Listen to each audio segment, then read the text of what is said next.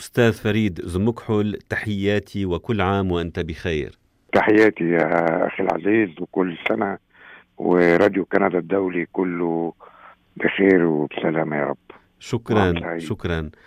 أستاذ فريد أنت صحفي كندي مصري ترأس تحرير جريدة الرسالة الصادرة هنا في مونريال المدينة الكندية التي تقيم فيها منذ أكثر من ربع قرن. وفي حديثنا اليوم سنستعرض أبرز الأحداث في عام 2019 من وجهة نظرك طبعا. وسأسألك عن أبرز حدثين كنديين وأبرز حدثين عربيين وأبرز حدثين عالميين غير عربيين ولا كنديين. ولنبدأ من هنا من كندا إن سمحت أستاذ فريد. ما هما أبرز حدثين خلال عام 2019 حسب رأيك؟ طبعا آه، أهم حدث كان انتخاب وفوز آه، الحزب الليبرالي. بقيادة جوستن تريدو أقلية بزعامة جوستن تريدو في أكتوبر 2019 ولكن كان هناك يعني أيضا حدث خطير كان أيضا حدث في أكتوبر اللي قبله. مع فوز حزب تحالف مستقبل كيبيك بأغلبية مطلقة برئاسة فرانسوا ليجو بالنسبة لكيبيك. نعم ولكن هذا في عام 2018 بالضبط كده. نعم. ولكن أنا أقصد أقول أنه كان مؤشر على أنه الكنديين بيتجهوا في رؤية أو عاوزين يشهدوا آه وضع سياسي جديد خاصة بعد الخلافات الاقتصادية أو السياسية اللي هي كانت بين كندا وبين بعض الدول آه وأثرت يعني بالسلب على على الاقتصاد الكندي بصورة خطيرة مثلا منها على سبيل المثال نعم. الخلاف الكندي السعودي الخلاف الكندي الأمريكي والخلاف الكندي الصيني أيضا يعني نعم. نستطيع نحط نحط ده كله إنه دي من أهم أو أبرز الأحداث اللي هي اثرت أو كانت مؤثرة على المشهد نعم. في كندا بصفة عامة. نعم مع أنها أحداث بدأت عام 2018. آه ولكنها أثرت بصورة أو بأخرى على على المشهد المعيشي والمشهد السياسي العام آه، في كندا ككل. نعم. ماشي؟ آه، ده آه، في, في تقديري استقالة مثلا وزيرة العدل ده من الأحداث اللي أيضا أو إجبارها على الاستقالة نعم. في حكومة ال Liberal أيضا من نعم. الأشياء. هنا تشير إلى جودي ويلسون ريبولد على خلفية قضية SNC-Lavalin. نعم. بالضبط. نعم. فده كله دي كلها كانت بتؤكد إن هناك شيء من التخبط. نأمل إن في الفترة القادمة يتم آه، يعني يتم إصلاح المشهد بصفة عامة أو المشهد الاقتصادي بصفة خاصة لنرى كندا آه، جديدة. وتتعامل بأسلوب جديد حتى في ملفات الهجرة وخلافه. والملفات الضرائب وإلى آخره. يعني في أشياء كثيرة جدا كان هناك تخبط آه، ملحوظ. طيب.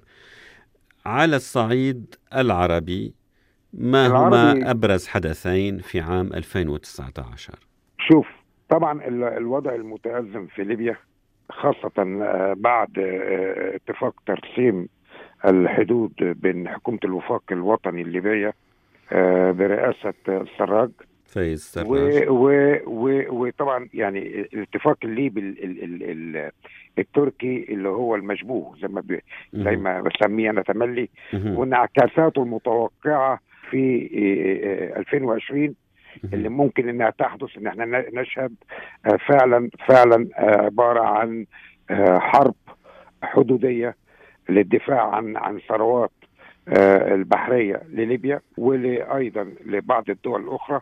وكمان إنها بتمس الأمن القومي المصري التدخل التركي يعني هيمس الأمن القومي المصري بصورة أو بأخرى. وبالتالي أتوقع إن إحنا سنة 2020 هنشوف نتائج هذا الاتفاق. هتكون مش هتكون يعني بالصورة اللي, اللي هي هتنتهي سلميا بل بالعكس أتوقع إنها هتشهد معارك وربما حروب قصيرة الأمد أو سريعة الأمد ما بين آه، أكثر من جهة في المنطقة. فاذا الاتفاق الليبي التركي هو أحد أبرز حدثين عربيين أو على علاقة أو على علاقة بالعالم العربي. طيب ما الحدث البارز الآخر؟ طبعا الوضع المتأزم في لبنان واللي يعني إلى حد ما حتى الآن ما لا نستطيع أن نتكهن بنتائجه خاصة آه، مع رفض الشارع. لمن أو لمن تم تكليفه خلفا للشيخ سعد الحريري. نعم. و... وينتمي ل... لحزب الله. وأعتقد يعني هو لا ينتمي. هنا تشير إلى رئيس الحكومة المكلف حسان دياب. هو, حسان دياب. هو لا ينتمي لحزب الله. ولكنه محسوب عليهم مدعوم. مدعوم من حزب مدعوم الله. مدعوم. نعم. نعم. ولذا أنا أتوقع أيضا أيضا إن لبنان أيضا آه، مش هتشهد آه، استقرار في 2020 وان ده حدث خطير جدا. ربما يكون مقدمة لعمل خارجي للقضاء ربما على حزب الله وعلى حركة المقاومة في لبنان. لو بنتكلم على عالمي نعم أبرز حدثين عالميين آه. ولكن غير عربيين ولا كنديين.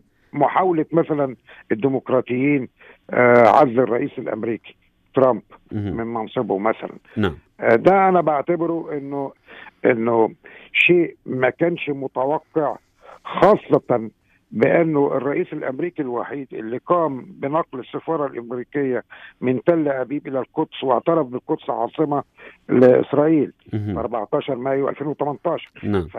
ولذلك لما باجي بربط بربط إزاي إزاي تم هذا مع هذا الرئيس فلا بد إنه يكون في حاجة مطلوبة منه أقوى أو أكبر من كده. لابد إنه يلتزم بيها أو يتعهد بيها حتى يتم التغاضي عن فكرة عزل الرئيس الأمريكي تحت أي مسمى. يعني أنت تعتقد أنه يعزل لأنه لم يقم بما فيه الكفاية من أجل إسرائيل؟ اعتقد أعتقد ذلك. أو أو هو محاولة بس تلويح إن في قدرة على عزله إن لم يأخذ يعني يعني مبادرات أقوى وأشد ضراوة لصالح تنصب لصالح إسرائيل طبعا. طيب وما الحدث العالمي الثاني؟ العالمي الثاني البارز الذي لفت انتباهك. اللي هو تقدر تقول عليها الثورة الإيرانية ضد النظام آه الإسلامي الحاكم. وإفشالها يعني كان عبارة برضو عن سلاح للتلويح إن ممكن إنه يتم تحريك آه الإيرانيين من الداخل ضد آه النظام الحاكم. إن لم آه، تقدم آه، مثلا إيران أو تقدم إيران على تقديم بعض التنازلات في الملف النووي العالق. يعني أنت تعتبر أن التظاهرات الاحتجاجية على ارتفاع أسعار الوقود ومواد أساسية إنما هناك يد أجنبية حركتها. 100% ورقه ضغط. ورقه ضغط أيضا إن إحنا نستطيع إن إحنا يعني نقلب نقلب الأوضاع ونجعل إيران دولة غير مستقرة بالمعنى المفهوم يعني. فتتأثر على أكثر من صعيد يعني. إن لم تكن على استعداد إنها تقدم تنازلات مرضية في الملف موضوع تخصيب اليورانيوم وإلى آخره ملفها النووي فده في تقديري يعني. هي كلها أنت عارف إحنا بنستنتج أو بنربط نعم. ال ال كل شيء بما بما ممكن أن تتوقعه لاسبابه ده في تقديري يعني أو دي رؤيتي. مش هقول لك إن ربما يعني أكون أصبت شيء وربما لا يعني. على كل حال ستكون لنا متابعة لهذه الملفات في السنة المقبلة إن شاء الله. أستاذ فريد زمكحل شكرا جزيلا ومجددا كل عام وأنت بخير. وأنتم بخير جميعا يا رب. وأنتم بخير جميعا يا رب. أشكرك. شكرا.